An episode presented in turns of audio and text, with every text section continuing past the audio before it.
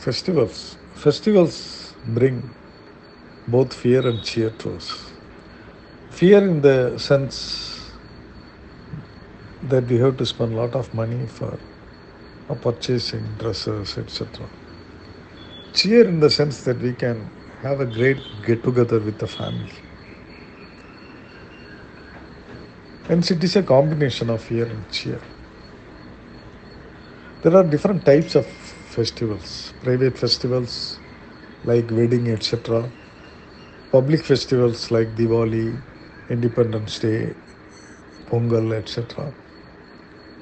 Whatever it may be, these festivals makes the people to get together and meet and exchange pleasantries.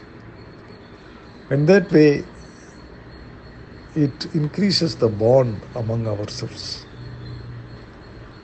The private festivals increases the bond among family, friends and relatives. The public festivals increases the bond among the public. For example, in the case of Christmas, Ramzan and Diwali, irrespective of whatever religion we belong, we greet others, we exchange pleasantry with others. And this brings that unity in diversity, which is the mantra of our country. Irrespective of different religions, different castes, different colors, different cultures, we Indians are all united together. And we celebrate all these religious functions together.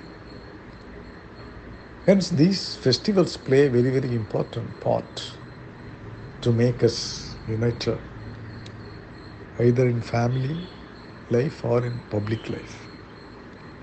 Hence, let us welcome these festivals and enjoy these festivals.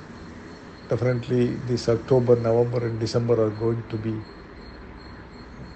lot of uh, festivals. Let us enjoy all these festivals together.